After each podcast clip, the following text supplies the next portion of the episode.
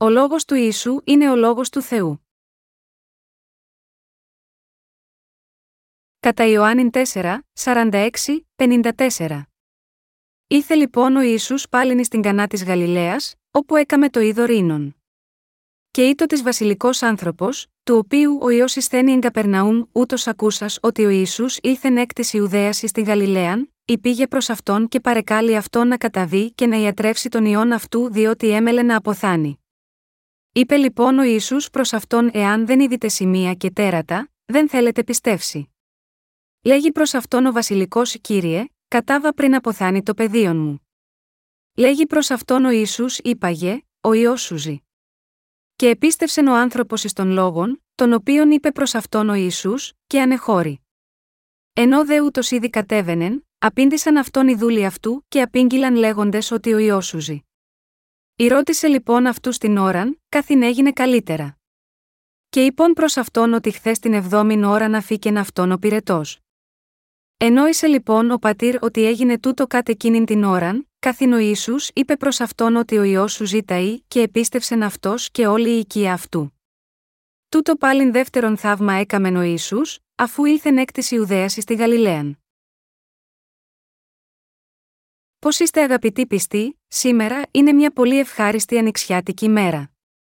Αν και η εξωτερική θερμοκρασία δεν είναι τόσο ζεστή, έχει έρθει μια εποχή που δεν χρειάζεται πλέον να ανάψουμε το τζάκι λόγω του κρύου. Είναι πραγματικά ωραίο που έχει έρθει η άνοιξη. Με τον ερχομό της υπέροχης άνοιξης, νομίζω ότι ήρθε η ώρα να αλλάξουμε τις κουρτίνες στο εσωτερικό του κτηρίου της Εκκλησίας μας. Εμείς απλά ψάλαμε όλοι μαζί από το υμνολόγιο μας έναν ύμνο δοξολογίας με τίτλο Αυτός είναι ο κόσμος του πατέρα μου. Όταν άκουσα αυτό τον ύμνο δοξολογίας, ένιωσα σαν να ήμασταν σε εξωτερικούς χώρους προσφέροντας λατρεία προσευχής. Καθώς ψάλαμε δόξες στον Θεό, θα ήθελα να αισθανθούμε σαν άνοιξη και να ανανεώσουμε τα ρούχα της πίστης μας στην καρδιά μας ακόμα περισσότερο, ακριβώς όπως η φύση αλλάζει τα ρούχα της. Ουσιαστικά, δεν υπάρχει καμία αλλαγή στην πίστη που πιστεύει στο Ευαγγέλιο του Ήδατος και του Πνεύματος μέσα στις καρδιές μας, αλλά όπως αλλάζουν οι ενδυμασίες με την αλλαγή των εποχών, είναι απαραίτητο για εμάς να ανανεώνουμε τις καρδιές μας και το περιβάλλον της Εκκλησία του Θεού. Η θεραπεία της ασθένειας του γιου ενός ευγενούς. Διαβάζοντας τη σημερινή περικοπή της Αγίας Γραφής, είδαμε ότι ένας ευγενής που είχε ένα γιο με σοβαρή ασθένεια πήγε στον Ιησού και τον παρακάλεσε.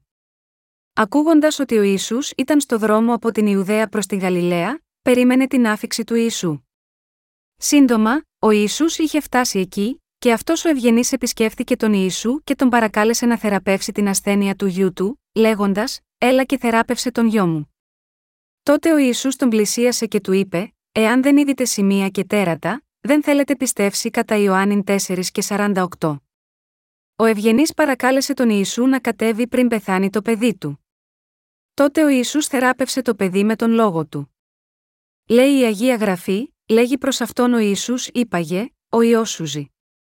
Και επίστευσεν ο άνθρωπος εις των λόγων, τον οποίον είπε προς αυτόν ο Ιησούς, και ανεχώρη. Ενώ δε ούτως ήδη κατέβαινεν, απήντησαν αυτόν οι δούλοι αυτού και απήγγειλαν λέγοντες ότι ο Υιός σου ζει. ρώτησε λοιπόν αυτούς την ώραν, καθήν έγινε καλύτερα. Και είπον προς αυτόν ότι χθες την εβδόμην ώρα να φύκεν αυτόν ο πυρετός. Ενόησε λοιπόν ο πατήρ ότι έγινε τούτο κάτ εκείνην την ώραν, καθήν ο ίσου είπε προς αυτόν ότι ο ιό σου ζήταει και επίστευσεν αυτός και όλη η οικία αυτού. Τούτο πάλιν δεύτερον θαύμα έκαμεν ο ίσου, αφού ήλθεν εκ τη Ιουδαία στη Γαλιλαίαν κατά Ιωάννην 4, 50, 54. Αυτό το θαύμα έγινε με τον λόγο του Ιησού και την πίστη του πατέρα του παιδιού. Ω εκ τούτου, αν και τα μάτια της άρκα μας δεν μπορούν να δουν τον Ιησού να έχει λάβει το βάπτισμα από τον Ιωάννη τον Βαπτιστή, όταν ακούμε για τον λόγο του Ευαγγελίου του Ήδατος και του Πνεύματος από κήρυκε του Ευαγγελίου, τότε μπορούμε να δούμε με τα μάτια της πίστης μας ότι οι αμαρτίες μας έχουν καθαριστεί πλήρως, ακούγοντας και πιστεύοντας το Ευαγγέλιο του Ήδατος και του Πνεύματος. Η διήγηση που διαβάσαμε σήμερα μας κάνει να σκεφτούμε ποια είναι η αληθινή πίστη ενώπιον του Θεού. Με άλλα λόγια, αυτή η διήγηση της θεραπείας μας κάνει να σκεφτούμε αν οι λόγοι του Ευαγγελίου του Ήδατος και του Πνεύματος που ο Ισού έχει μαρτυρήσει σε εμάς είναι αληθινοί ή όχι. Η σημερινή περικοπή της Αγίας Γραφής μας λέει ότι ο λόγος του Ευαγγελίου του Ήδατος και του Πνεύματος που πιστεύουμε είναι η πραγματική αλήθεια. πολλοί άνθρωποι τείνουν να πιστεύουν στον Θεό αφού τον δουν με τα μάτια τους. Αντί να συναντήσουν τον Θεό μέσω του Ευαγγελίου του Ήδατος και του Πνεύματος, οι άνθρωποι προσπαθούν να δουν τον Άγιο Θεό με τα μάτια της άρκα τους. Ωστόσο, επειδή ο Θεός είναι μεγαλύτερος από όλα τα δημιουργήματα και ολόκληρο το σύμπαν, δεν μπορούμε να τον δούμε με τα μάτια της άρκα μας. Μπορούμε να τον συναντήσουμε μόνο μέσω του Ευαγγελίου του Ήδατος και του Πνεύματος με πίστη στο γραπτό λόγο του Θεού. Ο Θεός μιλάει σε όλους μας με τον λόγο του Θεού. Και γι' αυτό μπορούμε πραγματικά να συναντήσουμε τον Θεό μόνο εξετάζοντας με τα μάτια της πίστης μας πιστεύοντας τον λόγο του Θεού. Αν προσπαθούμε να συναντήσουμε τον Άγιο Θεό με τις αμαρτίες ακόμα μέσα μας, δεν θα μπορούμε να πάμε κοντά του, λόγω της αγιότητάς του, και πρέπει μόνο να αποξενωθούμε από αυτόν. Ο Τριαδικός Θεός είναι τέλειος, παντοδύναμος, άγιος και χωρίς αμαρτία, γι' αυτό δεν μπορούμε ποτέ να τον συναντήσουμε χωρίς την πίστη που πιστεύει στο Ευαγγέλιο του Ήδατος και του Πνεύματος, ακόμη περισσότερο επειδή ο Θεός δεν είναι σαν και εμάς που δημιουργηθήκαμε. Επειδή ο Θεός ξέρει τα πάντα για μας και είναι το πνευματικό όν, γάμα γιώτα, αυτό δεν μπορούμε να τον δούμε με τα μάτια της σάρκας μας, ούτε να ακούσουμε τη φωνή του, χωρίς το Ευαγγέλιο του Ήδατος και του Πνεύματος. Ποια είναι η σωστή πίστη, είναι η πίστη στο Ευαγγέλιο του Ήδατος και του Πνεύματος. Ακριβώς όπως ο πατέρας ενός άρρωστου βοήθησε τον γιο του στην ασθένεια του για να θεραπευτεί με πίστη στον λόγο του Ιησού, μπορούμε να θεραπευτούμε από όλες τις ασθένειες των αμαρτιών με την πίστη μας στο Ευαγγέλιο του Ήδατος και του Πνεύματος. Αυτή είναι πραγματικά η πίστη της αναγέννησης. Ακριβώς όπως και η πίστη του Άρχοντα που πίστεψε στον λόγο που είπε ο Ισού, πρέπει επίσης να γίνουμε πιστοί του λόγου του Ευαγγελίου του Ήδατος και του Πνεύματος που κήρυξε ο Ισού. Γνωρίστε τον Θεό μέσω του Αγίου Λόγου του Θεού. Πώς μπορούμε εσείς και εγώ να πιστεύουμε στον Λόγο του Θεού, ως τον Λόγο της Αλήθειας, πώς μπορούμε να συναντήσουμε το Ευαγγέλιο του Ήδατος και του Πνεύματος, είναι δυνατό με την πίστη μας πιστεύοντας στον Λόγο του Ήδατος και του Πνεύματος, που είναι ο Λόγος της χάρης του Θεού, και ότι είναι ο μόνος δρόμος. Αυτό σημαίνει ότι δεν υπήρχε άλλος τρόπος για να συναντήσουμε τον Άγιο Θεό πέρα από το Ευαγγέλιο του Ήδατος και του Πνεύματος. Πολύ καιρό πριν, ο Θεός είχε αποκαλύψει το θέλημά του μέσα στις καρδιές των υπηρετών του, δίνοντάς τους τα δικά του λόγια και μέσω αυτών είπε και διακήρυξε την πρόνοιά του προς όλη την ανθρωπότητα. Όλες οι περικοπές της Αγίας Γραφής είναι λόγος του Θεού που έγραψαν οι υπηρέτες του Θεού, κάτω από την έμπνευση που έλαβαν από τον Θεό με το άγιο πνεύμα. Γι' αυτό τα λόγια της Αγίας Γραφής που έχουμε τώρα είναι ο λόγος του Αγίου Θεού. Είναι αλήθεια ότι ο Άγιος Λόγος του Θεού είναι στα χέρια μας ακόμα και τώρα, επειδή οι υπηρέτες του Θεού άκουσαν και κατέγραψαν τον Λόγο του Θεού. Έτσι, η Παλαιά και η Καινή Διαθήκη ήρθαν σε ύπαρξη. Τον παλιό καιρό, όταν γράφτηκαν οι γραφές, το χαρτί δεν ήταν τόσο κοινό και οι τεχνικές εκτύπωση δεν ήταν τόσο ανεπτυγμένες. Έτσι, οι άνθρωποι στο παρελθόν χρησιμοποιούσαν χαρτιά φτιαγμένα με άλεση με πέτρες των μίσχων κάποιων φυτών, τα μουσκευαν με νερό, τα έβγαζαν από το νερό, τα έκαναν επίπεδα και τα ξέρεναν. Για να διατηρήσουν τον λόγο του Θεού οι συγγραφείς της γραφής, κατέγραψαν τον λόγο του Θεού σε χαρτιά που έφτιαχναν με τέτοιο τρόπο ή σε δέρματα. Οι υπηρέτες του Θεού φύλαγαν χειρόγραφα αντίγραφα, προκειμένου να διατηρηθεί καλά ο λόγος του Θεού. Δεδομένου ότι η Αγία Γραφή θα εξαφανιζόταν εντελώς αν τα πρωτότυπα σάπιζαν ή χάνονταν, κρατούσαν χειρόγραφα αντίγραφα, αντιγράφοντας τον λόγο του Θεού ακατάπαυστα και χρειάζονταν ένα τόπο για να διατηρούν τους δερμάτινους ρόλους ή τα χαρτιά που είχαν γραμμένο το λόγο του Θεού. Παρεμπιπτόντως, αντίγραφα των γραφών που είχαν διατηρηθεί με τέτοιο τρόπο, βρέθηκαν σε διάφορα σημεία, ειδικά γύρω από την νεκρή θάλασσα. Ανάμεσα στα πολλά ευρήματα από τις χειρόγραφες γραφές κατά τον τελευταίο αιώνα, η ανακάλυψη της νεκρής θάλασσας είναι η πιο υπέροχη. Την άνοιξη του 1947, ένας Βεδουίνος κατσικοβοσκός, έψαχνε στα βράχια κατά μήκος της νεκρής θάλασσας για μια χαμένη κατσίκα, ή για κανέναν θησαυρό, ανάλογα με το ποιος λέει την ιστορία, και ήρθε σε μια σπηλιά όπου υπήρχαν στάμνες γεμάτες με χειρόγραφα. Η ιστορία αυτή έχει ως εξής: Ο κατσικοβοσκός είχε χάσει ένα από τα ζώα που πρόσεχε και έπρεπε να πάει να το βρει. Υπήρχαν εκεί πολλά σπήλαια, που αργότερα ονομάστηκαν σπήλαια του Κουμρών, και ο κατσικοβοσκός πετούσε πέτρες μέσα στις σπηλιέ για να δει αν το ζώο ήταν μέσα. Αν το ζώο ήταν μέσα στη σπηλιά, θα πονούσε από την πέτρα και αυτός θα άκουγε το βέλασμά του, αλλά αν όχι, δεν θα άκουγε κανένα ήχο. Έτσι, έριξε μια πέτρα, αλλά αντί για τον ήχο του ζώου, άκουσε τον ήχο από το σπάσιμο μιας τάμνας. Και έτσι, ο βοσκός κατέβηκε στο εσωτερικό του σπηλαίου και εκεί βρήκε ένα σπασμένο δοχείο μέσα στο οποίο υπήρχαν τυλιγμένες μερικές περγαμηνέ. Ακόμα και στα μάτια του κατσικοβοσκού αυτού, φάνηκε πως ήταν πολύ πολύτιμα αντικείμενα. Και έτσι, επέστρεψε στο χωριό και άρχισε να καυχιέται για αυτά. Η πρώτη από τις ανακαλύψεις ήρθε στην προσοχή των επιστημόνων το 1948, όταν ο Βεδουίνος πούλησε 7 από τους ρόλους σε ένα τσαγκάρι και έμπορο αρχαιοτήτων. Αυτός με τη σειρά του πούλησε τρεις από τους ρόλους στο Εβραϊκό Πανεπιστήμιο και τέσσερις σε ένα μοναστήρι της Ορθόδοξης Συριακής Εκκλησίας. Οι τελευταίοι τέσσερις ρόλοι φέρθηκαν στην Αμερικανική Σχολή Ανατολικών Ερευνών, όπου συγκέντρωσαν την προσοχή Αμερικανών και Ευρωπαίων μελετητών. Πήραν τους ρόλους και τους μελέτησαν προσεκτικά. Και βρήκαν ότι ήταν ο λόγος του Θεού γραμμένος στην εποχή της Παλαιάς Διαθήκης.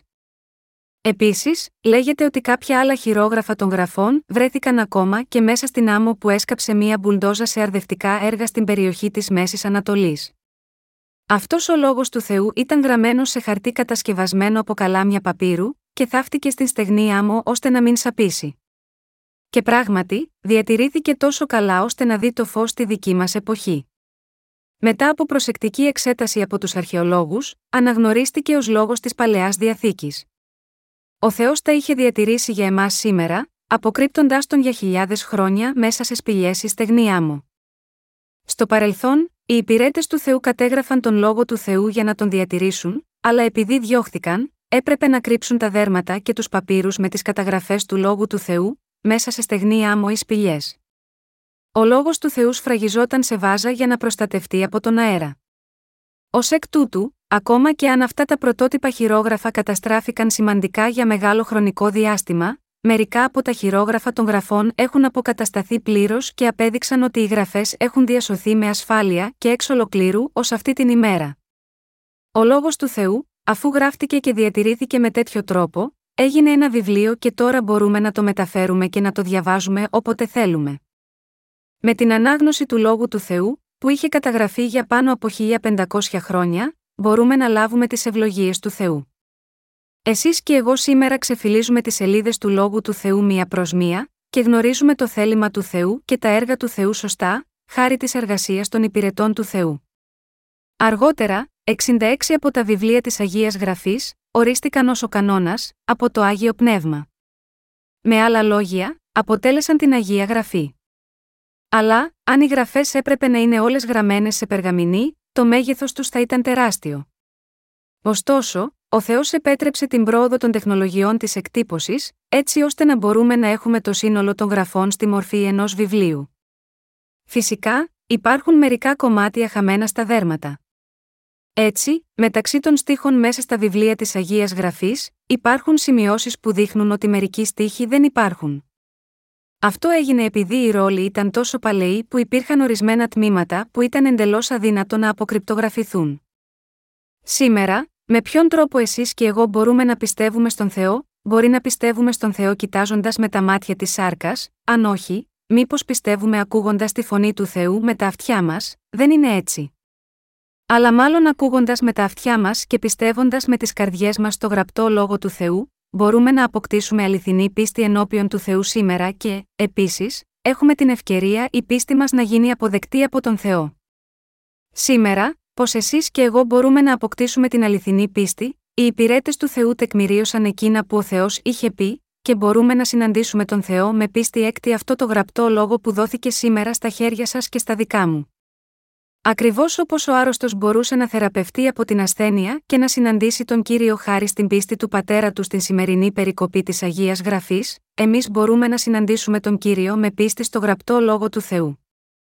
Αν κοιτάξουμε στο βιβλίο της Γένεσης 1, 1, 3, λέει: Εν αρχή επίησεν ο Θεός των ουρανών και την γην. Η δε γη το άμορφος και έρημος και σκότω επί του προσώπου της Αβίσου. Και πνεύμα Θεού εφέρετο επί της επιφανίας των υδάτων. Και είπε ο Θεός: Γεννηθεί το φως και έγινε φως. Οι άνθρωποι που διαβάζουν αυτή την περικοπή μπορούν να πιστέψουν σε αυτόν, λέγοντας: Αλίμονο, αυτός ο κόσμος υπάρχει επειδή τον δημιούργησε ο Θεός. Με πίστη στον λόγο του Θεού, οι άνθρωποι μπορούσαν να πιστεύουν ότι ο Θεός υπάρχει και ότι έχει δημιουργήσει τα πάντα. Όταν πιστεύουμε στον λόγο, έχουμε την ευκαιρία να αποκτήσουμε αληθινή πίστη και δόγματα. Ο Ισού όχι μόνο δημιούργησε τους ουρανούς και τη γη, αλλά ήρθε ο σωτήρας μας. Μπορούμε να γνωρίζουμε την πραγματική αλήθεια της σωτηρίας, μέσα από τον λόγο του Θεού, επειδή προφητεύει τον ερχομό του Μεσσία και δηλώνει ότι ο σωτήρας Ιησούς έχει πραγματοποιήσει ακριβώς όλες τις προφητείες. Ο Ιησούς, που είναι Θεός, ήρθε ως ανθρώπινο όν και είπε ότι θα είναι μαζί με τους ανθρώπους. Και επίσης, ο Θεός είπε: Και έχθραν θέλω στήσει αναμέσων σου και της γυναικός, και αναμέσων του σπέρματός σου και του σπέρματος αυτής σε αυτό θέλει σου συντρίψει την κεφαλήν. Και εσύ θέλεις κεντήσει την πτέρναν αυτού, Γένεσης 3 και 15. Εδώ, οι λέξεις σπέρμα της γυναικός αναφέρονται ακριβώς στον Ιησού. Με πίστη σε όλα αυτά τα λόγια, μπορέσαμε να πιστέψουμε στον Ιησού ως σωτήρα μας. Ο Ιησούς είναι ο Θεός, στην ουσία, και παρόλο που είναι Θεός, γεννήθηκε σε αυτή τη γη μέσα από ανθρώπινη σάρκα, προκειμένου να καθαρίσει όλες τις αμαρτίες του κόσμου. Ω εκ τούτου, αναγνωρίζουμε ότι ο Ιησούς είναι ο ιό του Θεού και σωτήρας μας, πιστεύοντας τον λόγο του. Γιατί μερικοί άνθρωποι φορούν ένα σταυρό κρεμαστό ως κόσμημα σε μια αλυσίδα, ο σωτήρας, που είναι Θεός, για να σώσει τους ανθρώπους από τις αμαρτίες, ήρθε ω άνθρωπος, ανέλαβε τις ανθρώπινες αμαρτίες λαμβάνοντας το βάπτισμα από τον Ιωάννη τον Βαπτιστή, και μας έσωσε από όλες τις αμαρτίες μια για πάντα πεθαίνοντας αντιπροσωπευτικά στον Σταυρό. Έτσι, ο Σταυρός μπορούσε να σημαίνει θάνατο, αλλά επίσης θα μπορούσε να είναι ένα σύμβολο αγάπης, γάμα γιώτα, αυτό οι άνθρωποι φορούν στο λαιμό τους Σταυρούς κρεμασμένους από αλυσίδες. Συναντούμε τον Ιησού και πιστεύουμε σε αυτόν μέσω του λόγου του Θεού. Ο μόνος τρόπος για να συναντήσουμε τον Θεό στη ζωή μας, είναι συναντώντας τον Ιησού, τον σωτήρα μας, με πίστη στον λόγο του Θεού. Αν έτσι έχουμε την ευκαιρία να συναντήσουμε τον Θεό με πίστη στον λόγο του Θεού, τότε πώς μπορούμε να λάβουμε την άφεση των αμαρτιών μας, η αλήθεια βρίσκεται στον λόγο του Ευαγγελίου του Ήδατος και του Πνεύματος. Είναι γραμμένο, Αποκριθείς δε ο Ισού είπε προς αυτόν άφες τώρα, διότι ούτως είναι πρέπον ει εμάς να εκπληρώσομεν πάσαν δικαιοσύνην. Τότε αφήνει αυτόν. Και βαπτιστής ο Ισού ανέβη ευθύς από του ύδατος, και ιδού, νύχθησαν εις αυτόν οι ουρανοί, και είδε το πνεύμα του Θεού καταβαίνον ως περιστεράν και ερχόμενον επ' αυτόν, και ιδού φωνή εκ των ουρανών, λέγουσα ούτως είναι ο ιό μου ο αγαπητός, εις τον οποίον ευηρεστήθην κατά Ματθαίων 3, 15, 17. Για να λάβουμε την άφεση των αμαρτιών, πρέπει πρώτα να πιστέψουμε ότι ο Ισού ανέλαβε όλες τις αμαρτίες του κόσμου όταν ήρθε σε αυτή τη γη και έλαβε το βάπτισμα από τον Ιωάννη τον Βαπτιστή. Και πρέπει να πιστέψουμε ότι ο Ισού είναι ο ίδιος Θεός, με βάση τον λόγο, Ιδού, η Παρθένος θέλει συλλάβει και θέλει γεννήσει ιών, και θέλουσι καλέσει το όνομα αυτού Εμμανουήλ, το οποίο μεθερμινεφόμενον είναι, με θυμών ο Θεός κατά Ματθαίων 1 και 23.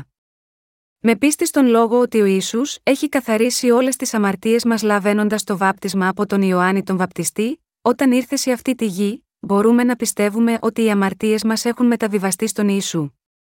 Με πίστη στο λόγο του ύδατος και του πνεύματος, μπορούμε να πιστεύουμε ότι μας έχει σώσει αναλαμβάνοντας τις αμαρτίες του κόσμου επάνω στο σώμα του, πέθανε στον Σταυρό και αναστήθηκε. Ο Ιησούς ανέβηκε στο ουρανό αφού είχε δώσει μαρτυρία ο ίδιος επί 40 ημέρες μετά την ανάσταση, ότι θα έρθει και πάλι σε αυτή τη γη και θα ντύσει με αιώνια δόξα όσους από εμάς είμαστε αναγεννημένοι και ότι θα τιμωρήσει όσους δεν πιστεύουν με πολύ αυστηρές ποινές. Πώς μπορούμε να συναντήσουμε τον Θεό, με πίστη στον λόγο του Θεού, μπορούμε να τον συναντήσουμε και να πιστεύουμε σε αυτόν. Με άλλα λόγια, μπορούμε να λάβουμε την άφεση των αμαρτιών και να αποκτήσουμε αληθινή πίστη πιστεύοντας τον λόγο. Εδώ, επειδή ο πατέρας ενός άρρωστου παιδιού πίστεψε στον λόγο του Ιησού, ο γιος θεραπεύτηκε από την ασθένεια και το πρόβλημά του λύθηκε. Πώς μπορούμε να έχουμε αληθινή πίστη, το να αναγεννηθούμε πραγματικά εσείς και εγώ από όλες τις αμαρτίες, είναι δυνατό με πίστη στον λόγο του Ευαγγελίου του Ήδατος και του Πνεύματος. Πιστός είναι κάποιος που έχει πίστη που πιστεύει στο έργο της σωτηρίας του Θεού με την καρδιά, πιασμένος από τον λόγο του Θεού. Αυτή ακριβώς είναι η πίστη που πιστεύει στην αλήθεια της σωτηρίας. Η βίβλος λέει ότι η πίστη στον λόγο του Θεού είναι η αληθινή πίστη. Στην πραγματικότητα, κάθε εμπειρία συνάντησης με τον Θεό ή την αλήθεια ή η λήψη της άφεσης των αμαρτιών, είναι ένα μεγάλο θαύμα. Είναι γεγονός ότι διαπράττουμε πραγματικά αμαρτίες και είναι επίσης γεγονός ότι ο Ιησούς μας έχει σώσει ερχόμενος σε αυτή τη γη και λαμβάνοντας το βάπτισμα από τον Ιωάννη τον Βαπτιστή, πεθαίνοντας τον Σταυρό και με την ανάστασή του. Έτσι, μπορούμε να λάβουμε την άφεση των αμαρτιών στηρίζοντας την πίστη μας σε αυτά τα γεγονότα. Πρέπει, λοιπόν, να λάβουμε την άφεση των αμαρτιών πιστεύοντας στο Ευαγγέλιο του Ήδατος και του Πνεύματος. Μόνο με τη λήψη της άφεσης των αμαρτιών, μπορούμε να έχουμε ειρήνη μέσα στις καρδιές μας και κάθε θέμα της σάρκας μπορεί πάει καλά. Είπα ότι η αληθινή πίστη συνεπάγεται την πίστη στον λόγο του Θεού της αλήθειας. Λέγεται, είναι δε η πίστη ελπιζομένων πεποίθησης, βεβαίωσης πραγμάτων μη βλεπομένων. Διότι διά ταύτης έλαβον καλή μαρτυρίαν οι πρεσβύτεροι Εβραίους 11, 1, 2. Σε αναφορά στην αληθινή πίστη, λέγεται, είναι δε η πίστη ελπιζομένων πεποίθησης, βεβαίωσης πραγμάτων μη βλεπομένων Εβραίους 11, 1, αλλά τι είναι αυτό που ελπίζουμε, βαδίζουμε τη ζωή μας της πίστης γνωρίζοντας ότι υπάρχει εκείνος που μας δημιούργησε, γνωρίζουμε ότι ο δημιουργός όλων των πραγμάτων ζει. Επειδή η πίστη είναι η πεποίθηση των πραγμάτων που ελπίζουμε, πιστεύουμε ότι αυτός που ζει έχει κάνει σε μας όμικρον με τόνο, τι ελπίζαμε και ζητήσαμε. Ακριβώς όπως τα προβλήματά μας είναι αληθινά, το γεγονός ότι μας έχει δημιουργήσει είναι επίσης αλήθεια. Το γεγονός ότι αυτός έχει καθαρίσει τις αμαρτίες μας είναι αλήθεια. Και το γεγονός ότι αναπνέουμε τώρα είναι αλήθεια. Και αυτό που ελπίζουμε θα πραγματοποιηθεί αληθινά με την πίστη μας. Πώς μπορούμε να επαληθεύσουμε το γεγονός ότι είμαστε ζωντανοί, ας πάρουμε τα λόγια ενός μελετητή που έχει μελετήσει τους μικροοργανισμούς για 40 χρόνια. Ήταν ένας βιολόγος που είχε μελετήσει τους μικροοργανισμούς που δεν μπορούσε να δει με γυμνό μάτι, χωρίς τη χρήση μικροσκοπίου. Όταν οι άνθρωποι τον ρώτησαν, ποια είναι η απόδειξη ότι οι μικροοργανισμοί που δεν μπορούν να φανούν με γυμνό μάτι, είναι ζωντανοί, απάντησε, οι μικροοργανισμοί υποφέρουν πολλές δυσκολίες λόγω πολλών προβλημάτων. Το γεγονός ότι περνούν μέσα από δυσκολίες είναι η απόδειξη ότι είναι ζωντανοί. Επειδή οι μικροοργανισμοί ήταν ζωντανοί έπρεπε να περάσουν από αγωνία, και επειδή ήταν ζωντανοί έπρεπε να ανησυχούν. Επίσης, επειδή ήταν ζωντανοί, έπρεπε να περάσουν μέσα από βάσανα. Όποιοι είναι ζωντανοί αντιδρούν αδιάκοπα στο περιβάλλον τους. Αυτή ήταν η απόδειξη ότι οι αθέατοι μικροοργανισμοί ήταν ζωντανοί. Ακριβώς όπως το είπε ο επιστήμονας, η απόδειξη ότι είμαστε ζωντανοί έγκυται στο γεγονός ότι περνάμε ταλαιπωρία, αγωνία και δυσκολίες. Ο Γάλλος φιλόσοφος Καρτέσιος είπε: Κότζιτοου, ergo sum, λόγος που σημαίνει, σκέφτομαι, άρα υπάρχω. Το ρητό του μπορεί να εφαρμοστεί ως μια λογική που αποδεικνύει την ύπαρξη όλων των ζωντανών πραγμάτων. Επειδή εσείς και εγώ είμαστε ζωντανοί και έχουμε ψυχή, πρέπει να ανησυχούμε για τη θνητότητά μας. Επίσης, συχνά ανησυχούμε για τα προβλήματα που αφορούν βασικές ανάγκες μας, γιατί έχουμε σώματα. Και ανησυχούμε όχι μόνο για αυτόν τον κόσμο αλλά και για τον επόμενο κόσμο, επειδή εσείς και εγώ έχουμε ψυχή. Εμείς μπορεί να σκεφτούμε, τι θα συμβεί όταν πεθάνω, τι συμβαίνει στους ανθρώπους που αμαρτάνουν, τι θα συμβεί αν πάω στον άδει έχοντας αμαρτήσει έτσι, τι θα συμβεί αν υπάρχει ο κριτή, και το γεγονός ότι σκεφτόμαστε τέτοια πράγματα, είναι από μόνο του απόδειξη ότι είμαστε ζωντανοί και ότι ο Θεός υπάρχει. Αυτή είναι η απόδειξη ότι δημιουργηθήκατε σύμφωνα με το θέλημα του Θεού και ότι είστε ζωντανοί. Και έτσι, το γεγονός ότι οι άνθρωποι ανησυχούν για τις αμαρτίες τους, μπορεί επίσης να είναι η απόδειξη ότι τα προβλήματα ενός ανθρώπου για τις αμαρτίες πρέπει να επιληθούν. Εμείς οι άνθρωποι πρέπει να λύσουμε όλα αυτά τα προβλήματα ενώ ζούμε σε αυτή τη γη, και ο τρόπος για να επιλύσουμε όλα αυτά τα πράγματα είναι πιστεύοντας τον λόγο της αλήθειας που είπε ο Ισού. Με πίστη στον λόγο του Θεού, που έχει υποθεί εδώ και χιλιάδες χρόνια από τον Θεό, το πρόβλημα της αμαρτίας του κάθε ανθρώπου μπορεί να λυθεί. Πώς λέμε ότι αυτές γραφές της Αγίας Γραφής είναι ο λόγος του Θεού; Υπάρχουν μερικοί άνθρωποι που πιστεύουν ότι η Αγία Γραφή είναι απλώς λόγια γραμμένα από ανθρώπινα χέρια. Αλλά, ακόμα και αν αυτή η Αγία Γραφή έχει γραφτεί για πάνω από 1500 χρόνια και με πάνω από 40 συγγραφείς, όλα τα βιβλία, από το βιβλίο της Γένεσης ως την Αποκάλυψη, αποτελούν μία Αγία Γραφή, το Λόγο του Θεού. Η Αγία Γραφή είναι το μόνο βιβλίο που εξηγεί με σαφήνεια το έργο της δημιουργίας του Θεού. Δεν υπάρχουν άλλα βιβλία που τολμούν να ασχοληθούν με αυτό το θέμα. Είναι γραμμένο, εν αρχή επίησεν ο Θεός των ουρανών και την γην. Και είπε ο Θεός, γεννηθεί το φως και έγινε φως Γένεσης 1, 1, 3. Ω εκ τούτου, ο λόγος του Θεού μαρτυρεί ότι ο Θεός δημιούργησε τους ουρανούς και τη γη και όλα μέσα σε αυτά, και ότι αυτός εξακολουθεί να τα ελέγχει και να τα λειτουργεί. Ξεκινώντας με την Πεντάτευχο, η βίβλος λέει ότι ο νόμος του Θεού δόθηκε στο έθνος του Ισραήλ και σε όλους τους ανθρώπους. Επίσης, όλα τα βιβλία της Αγίας Γραφής προφητεύουν και μαρτυρούν για τον Ιησού. Ακόμα και στα 2004 χρόνια της εποχής της Καινής Διαθήκης, για ποιον μιλά, μιλά για τον Ιησού, ο οποίος έχει ανέβει στον ουρανό, αφού καθάρισε όλες τις αμαρτίες της ανθρωπότητας. Αν κάποιος θέλει να γνωρίζει την αυθεντικότητα της Αγίας Γραφής, μπορούμε να τον αντιμετωπίσουμε εξετάζοντας τα τρέχοντα γεγονότα, καθώς και την παγκόσμια ιστορία. Πάνω από 40 συγγραφείς της Γραφής έχουν γράψει αυτές τις Άγιες Γραφές για περίπου 1500 χρόνια. Ωστόσο, για ποιον μιλούν, αναμφίβολα μιλούν για τον Ιησού. Στο βιβλίο αυτό που ονομάζουμε η Αγία Γραφή, υπάρχουν στοιχεία σχετικά με το θέλημα του Θεού και την αμαρτωλή κατάσταση των ανθρώπων, τη διαδρομή για τη σωτηρία και την κρίση των αμαρτωλών και, επίσης, τις ευλογίες εκείνων που πιστεύουν στο Ευαγγέλιο του Ήδατος και του Πνεύματος. Οι διδασκαλίες της βίβλου είναι άγιες και οι παρενέσεις της είναι εμπεριστατωμένες. Δεν υπάρχει δόλο σίγμα, αυτό το έργο και οι κανόνες της βίβλου δεν αλλάζουν. Η Αγία Γραφή είναι η αλήθεια που μας δίνει τη δυνατότητα να αποκτήσουμε την αιώνια ζωή του ουρανού, καθώς και την αλήθεια που κλείνει τις πόρτες του Άδη. Το μεγαλύτερο θέμα της Αγίας Γραφής είναι ο Ιησούς και η σωτηρία του, που είναι η αλήθεια του Ευαγγελίου του Ήδατος και του Πνεύματος.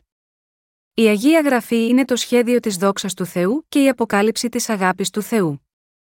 Την Αγία Γραφή πρέπει να την θυμόμαστε και να γίνει κανόνες και κανονισμοί της καρδιάς. Με τα βήματά μας να δέχονται καθοδήγηση από την Αγία Γραφή, πρέπει να συναντήσουμε σίγουρα το Ευαγγέλιο του Ήδατος και του Πνεύματος. Συγχριστιανοί μου, οι κοσμικές φιλοσοφίες και κανόνες αλλάζουν. Εμείς συχνά βλέπουμε την φιλοσοφία που ανθίζει σήμερα να απορρίπτεται με μόνο μια μικρή αλλαγή στην παλήρια των καιρών. Ωστόσο, ο λόγος του Θεού δεν αλλάζει ούτε αλλοιώνεται με το πέρασμα του χρόνου. Αγαπητοί συγχριστιανοί, πρέπει να ξέρετε ότι οι Άγιες Γραφές είναι ο λόγος του Θεού της αλήθειας. Πρέπει να γνωρίζετε και να πιστεύετε ότι η Αγία Γραφή είναι πραγματικά ο λόγος του Θεού. Τα ανθρώπινα λόγια συνεχίζουν να αλλάζουν με την πάροδο του χρόνου, έτσι δεν είναι, τους λείπει η αιώνια αξιοπιστία και γνησιότητα. Και δεν έχουν συνέχεια. Αλλά, πώς είναι η Αγία Γραφή, όλα τα βιβλία της βίβλου έχουν απόλυτη ενότητα, ακαιρεότητα και συνέχεια. Κατά τη διάρκεια των 1500 ετών, οι συγγραφείς της Γραφής έγραψαν τον λόγο του Θεού εμπνευσμένοι από το Άγιο Πνεύμα. Ωστόσο, τα 66 βιβλία της Αγίας Γραφής που σεις και εγώ διαβάζουμε σήμερα, ξεκινώντας από το κεφάλαιο 1 του βιβλίου της Γένεσης μέχρι το τέλος της Αποκάλυψης, μιλούν συνεχώς για τον Ιησού, το Ευαγγέλιο του Ήδατος και του Πνεύματος, τον ουρανό και τον Άδη, και την αιώνια ζωή. Πώς έγινε αυτό, οφείλεται στο γεγονός ότι ο αρχικός συντάκτης όλων των βιβλίων της Αγίας Γραφής είναι ο ίδιος ο Θεός και όχι ο κάθε βιβλικός συγγραφέας. Δεν ξέρετε πόσες αναθεωρήσεις κάνω όταν εργάζομαι με τα βιβλία μας. Όσον αφορά το περιεχόμενο των κηρυγμάτων, έχω να κάνω αναθεωρήσεις από το προφορικό στυλ που είχα χρησιμοποιήσει στο κήρυγμα σε ένα λογοτεχνικό ύφος, ή από ένα λογοτεχνικό ύφος στο προφορικό στυλ. Όμως, μετά την ολοκλήρωση όλων, βρίσκω όλο και περισσότερα πράγματα για αναθεώρηση. Αν και δεν θα έπρεπε να έχω τέτοιες σκέψεις, είχα σκεφτεί κάποτε, αν είναι έτσι, Υπάρχουν πράγματα στο λόγο του Θεού για να αναθεωρηθούν, ωστόσο, το συμπέρασμα είναι ότι δεν υπάρχει τίποτε για να αναθεωρηθεί στα 66 βιβλία της Αγίας Γραφής. Στην κορεατική έκδοση της βίβλου, υπάρχουν πράγματα που δεν ταιριάζουν με τους κανόνες της γραμματικής, αλλά αν ρίξουμε μια ματιά στο αρχικό κείμενο της βίβλου, δεν υπάρχει ούτε ένα σημείο για αναθεώρηση. Όταν μιλάμε σε μια καθημερινή γλώσσα, ποιος μπορεί να τη γράψει τέλεια, Ακόμα και αν ένας άψογος λόγιος γράψει κάτι τόσο άψογα, υπάρχει πάντα κάτι για να αναθεωρηθεί, αλλά ο λόγος του Θεού δεν έχει τίποτε για να αναθεωρηθεί σε όλη την αιωνιότητα. Απλά βλέποντας αυτό και μόνο, δεν μπορώ παρά να γονατίζω κάτω εμπρός στην Αγία Γραφή και να την δεχτώ, λέγοντας: Μόνο ο Θεός είναι σωστός. Αν δεν πιστεύουμε στον λόγο του Θεού, πώς μπορούμε να συναντούμε τον Άγιο Θεό και πώς μπορούμε να πιστεύουμε στον Θεό, Εάν μπορούσαμε μόνο να ακούσουμε και να καταλάβουμε τον λόγο του Θεού, ο καθένας θα μπορούσε να συναντήσει το Ευαγγέλιο του Ήδατος και του Πνεύματος, και να αποκτήσει αιώνια ζωή μέσω του λόγου του Θεού. Λέγεται ότι, στο παρελθόν, υπήρχε ένας συγγραφέας που έγραψε ένα μυθιστόρημα με τίτλο «Κγοου Δεν πίστευε στον Ιησού και στην αυθεντικότητα της βίβλου. Αυτός μάλλον ήταν σίγουρος ότι όλες οι ιστορίες της βίβλου ήταν απλώς φαντασίες. Έτσι, τις είχε μελετήσει βαθιά για να αποδείξει το ψέμα. Ωστόσο, όσο περισσότερο μελετούσε τόσο περισσότερο πεποίθηση στον λόγο του Θεού απέκτησε. Επιτέλους, έπεσε στα γόνατά του και ομολόγησε φανερά: Θεέ, είσαι ο μόνος Θεός που πραγματικά υπάρχει, και ο Ισού ήταν το πραγματικό όν που ήρθε σε αυτή τη γη για να σώσει την ανθρωπότητα από όλες τις αμαρτίες της. Όπως εκείνος, και πολλοί αρχαιολόγοι στο παρελθόν είχαν αμφιβολίες, σκεπτόμενοι, ο Ισού δεν ήταν πραγματικό πρόσωπο. Λέγοντας ότι θα αποδείξουν ότι ο Ισού δεν ήταν πραγματικό πρόσωπο, προσπάθησαν να αποδείξουν το πιθανό ψεύδος της βίβλου από αρχαιολογικής απόψεως. Βρήκαν τα ονόματα των τοποθεσιών της Αγίας Γραφής, πήγαν στις περιοχές αυτές και τις ανέσκαψαν για να αποδείξουν την ασυνέπεια των γραμμένων με την πραγματικότητα. Σκέφτηκαν, γράφει ότι φωτιά κατέβηκε από τον ουρανό στα Σόδομα και Γόμορα, και πως τα τείχη της ιεριχούς ήταν απόρθητα, και ούτω καθεξής. Είναι όλα αλήθεια, έτσι, πήγαν στην περιοχή της ιεριχούς, διεξήγαγαν δικές τους έρευνες και ανέσκαψαν τα πράγματα. Αλλά εκεί ανακάλυψαν ότι όλα ήταν ακριβώς ίδια με εκείνα των γραφών της βίβλου. Επειδή τα τείχη της ιεριχούς χτίστηκαν διπλά, η μία πλευρά του τείχους πίσω από την άλλη, δεν μπορούσε εύκολα να κυριευτεί από οποιοδήποτε είδος στρατού θα επιτίθετο και προσπαθούσε να το καταστρέψει. Ο λόγος ήταν ότι αν έπεφτε το εξωτερικό τείχος, ήταν εκεί ακόμα όρθιο το εσωτερικό τείχος. Επίσης, λέγεται ότι όλοι πέθαναν επειδή ήρθε φωτιά στη γη των Σοδόμων, και οι αρχαιολόγοι πήγαν για να μάθουν αν αυτό ήταν αλήθεια. Λέγεται ότι η απόδειξη της φωτιάς από τον ουρανό και καμένοι άνθρωποι βρέθηκαν πραγματικά στη γη των Σοδόμων και Γομόρων. Είχαν προσπαθήσει να αποδείξουν ότι ο Ισού ήταν αρχικά ένα φανταστικό πρόσωπο με αρχαιολογικές ανασκαφές, αλλά τίποτε δεν συμφώνησε με τα σχέδια τους. Αντίθετα, γονάτισαν μπροστά στον Θεό λέγοντας: Ιησού, είσαι πραγματικά Θεός. Είσαι ο σωτήρας της ανθρωπότητας. Είσαι ο μόνος που με έχει σώσει από τις αμαρτίες.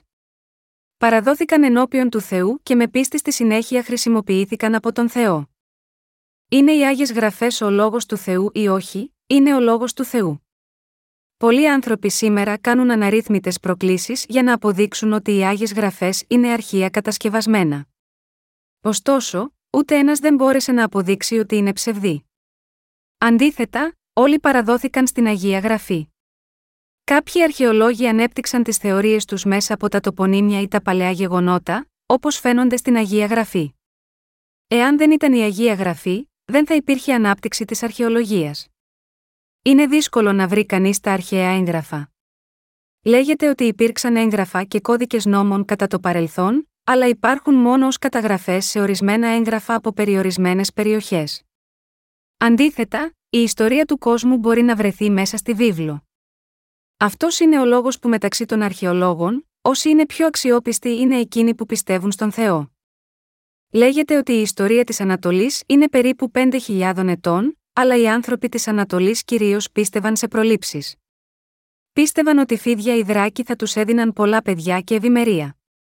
Γι' αυτό όταν πάμε σε ένα βουδιστικό ναό, μπορούμε να δούμε πολλά διακοσμητικά μοτίβα σε μορφή δράκων στην ταράτσα τους και προεξέχουσες γωνίες. Γι' αυτό η Ανατολή, παρά τη μακρά ιστορία της, είχε καταληφθεί από τον Ανατολίτικο κόσμο. Φυσικά, η Ανατολή έχει λίγο περισσότερο βάθος στις διαστάσεις του νου, αλλά το γεγονός ότι οι άνθρωποι είχαν πιστέψει στον διάβολο χωρίς να γνωρίζουν για τον Θεό, ήταν ο βασικός παράγοντας για την υποβάθμιση του πολιτισμού.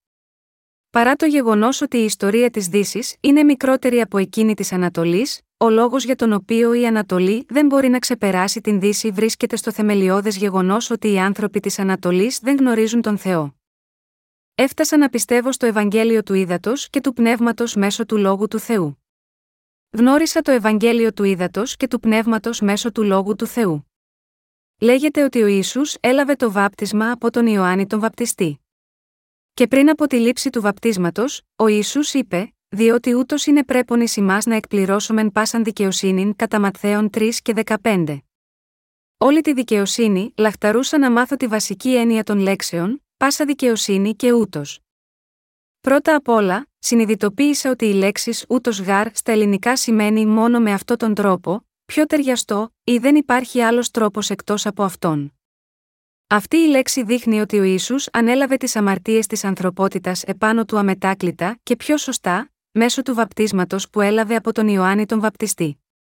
Με αυτά τα λόγια, μπόρεσα να συνειδητοποιήσω την αλήθεια ότι ο Ιησούς έπρεπε να έχει λάβει το βάπτισμα από τον Ιωάννη τον Βαπτιστή για να πραγματοποιήσει όλη τη δικαιοσύνη. Με την παραλαβή αυτού του βαπτίσματος, ο Ιησούς είχε ολοκληρώσει πλήρως το θέλημα του Θεού Πατέρα. Έχει καταγραφεί στην Αγία Γραφή ότι ο Ισού έχει ολοκληρώσει πλήρως το έργο της σωτηρίας μας από όλες τις αμαρτίες, αναλαμβάνοντας τις αμαρτίες μας μέσω του βαπτίσματος που έλαβε. Εξετάζοντας αυτές τις λέξεις, κάθε αμφιβολία μου τελείωσε και μπόρεσα να γνωρίσω την αλήθεια και να γίνω ελεύθερος από την αμαρτία. Ακόμα και όταν κοιτάξουμε τη σημερινή περικοπή της Αγίας Γραφής, σκεφτόμαστε, υπήρχε ένας πατέρας που ο γιος του ήταν άρρωστος. Αναγνωρίζοντας τον Ιησού, ο οποίος είχε τη δύναμη να θεραπεύσει τον άρρωστο, του ζήτησε να κατέβει γρήγορα στο σπίτι του επειδή το παιδί του ήταν άρρωστο. Δεδομένου ότι αυτό δεν θα είχε αξία μετά το θάνατό του, του ζήτησε να έρθει πριν το παιδί πεθάνει. Αλλά ο Ιησούς δεν πήγε παρά δήλωσε ότι ο γιος του ήταν ζωντανός. Εκείνος πήγε στο σπίτι, πιστεύοντας αυτά τα λόγια, επειδή ο Ιησούς είχε πει έτσι. Και ο γιος του μπόρεσε να ζήσει με τέτοια πίστη. Επίσης, όλο του το σπιτικό έλαβαν τις ευλογίες της πίστης στον Ιησού. Έτσι, συνειδητοποιήσαμε ότι είναι σωστό να πιστεύουμε στον Ιησού μέσω του λόγου του Θεού. Είναι έτσι ή δεν είναι, ναι, είναι. Μπορέσαμε να γνωρίζουμε την αλήθεια μέσα από τον λόγο του Θεού. Ο Ιησούς μίλησε για τη δικαιοσύνη του Θεού πρώτα στους υπηρέτες του, και τους είπε να την θυμούνται.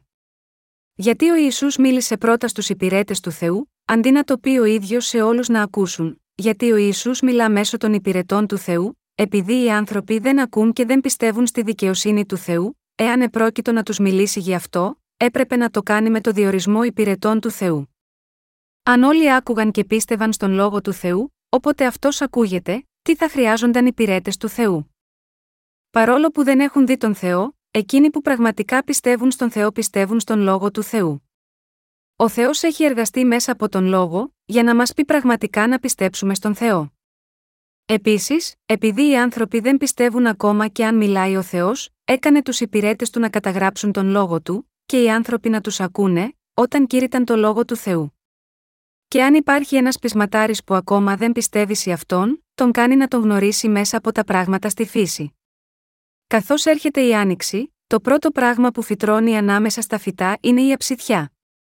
Το φυτό αυτό βλαστάνει από το χώμα σε σύντομο χρονικό διάστημα. Καθώς φυτρώνει, λέει στον πεισματάρι, κοίτα. Υπάρχει Θεός ή δεν υπάρχει, πίστεψε στην ύπαρξη του Θεού, ανόητε. Τώρα, οι πικραλίδες, ένα άλλο βότανο της άνοιξης, φυτρώνουν από το κρύο έδαφος και λένε: Πιστέψτε στον Θεό. Η βίβλος λέει: Επειδή τα αόρατα αυτού βλέπονται φανερός αποκτήσεω κόσμου νοούμενα διά των ποιημάτων, είτε αίδιο αυτού δύναμης και ηθιώτη, ώστε αυτή είναι αναπολόγητη Ρωμαίους 1 και 20. Με άλλα λόγια, ο Θεός αποκαλύπτει το θέλημά του, την αιώνια δύναμη και τη θεότητά του μέσω της δημιουργίας. Τα πεύκα δείχνουν επίσης την ύπαρξη του Θεού. Τα κόκκινα γαρίφαλα που βάζουμε στο στήθος μας την γιορτή της μητέρας δείχνουν επίσης την ύπαρξη του Θεού. Οι άνθρωποι αυτές τις μέρες μπορούν να κάνουν φασαρία για τη γενετική μηχανική ή μηχανική της ζωής, αλλά αυτό που κάνουν είναι μόνο αλλαγές στην κορυφή πάνω στο θεμέλιο που τέθηκε από τον Θεό. Δεν δημιουργούν κάτι από το τίποτε. Η ανθρώπινη κλωνοποίηση βασίζεται επίσης στο βασικό πλαίσιο ζωής που δημιουργήθηκε από τον Θεό. Κάθε φορά που κοιτάμε όλε τα δημιουργήματα στη φύση, έχουμε την ευκαιρία να δούμε τον ζωντανό Θεό. Έτσι, παραδίδουμε τις αμαρτίες μας ενώπιον του Θεού, του δημιουργού όλων των πραγμάτων και πιστεύουμε με μετάνοια σίγμα αυτόν.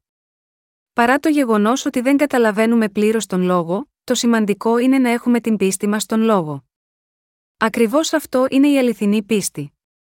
Ποιος άνθρωπος έχει την πιο σωστή και ευσεβή πίστη έκτη αυτό τον κόσμο, εκείνος που πιστεύει στον λόγο του Θεού έχει την πιο αφοσιωμένη πίστη. Σε έναν που πιστεύει στον Ιησού μόνο με τον λόγο του Θεού, ο Ιησούς τον επενεί κάπως έτσι, αληθώς σας λέγω, ουδέ εν το Ισραήλ εύρον το σάφτην πίστην. Κατά Ματθαίων 8 και 10.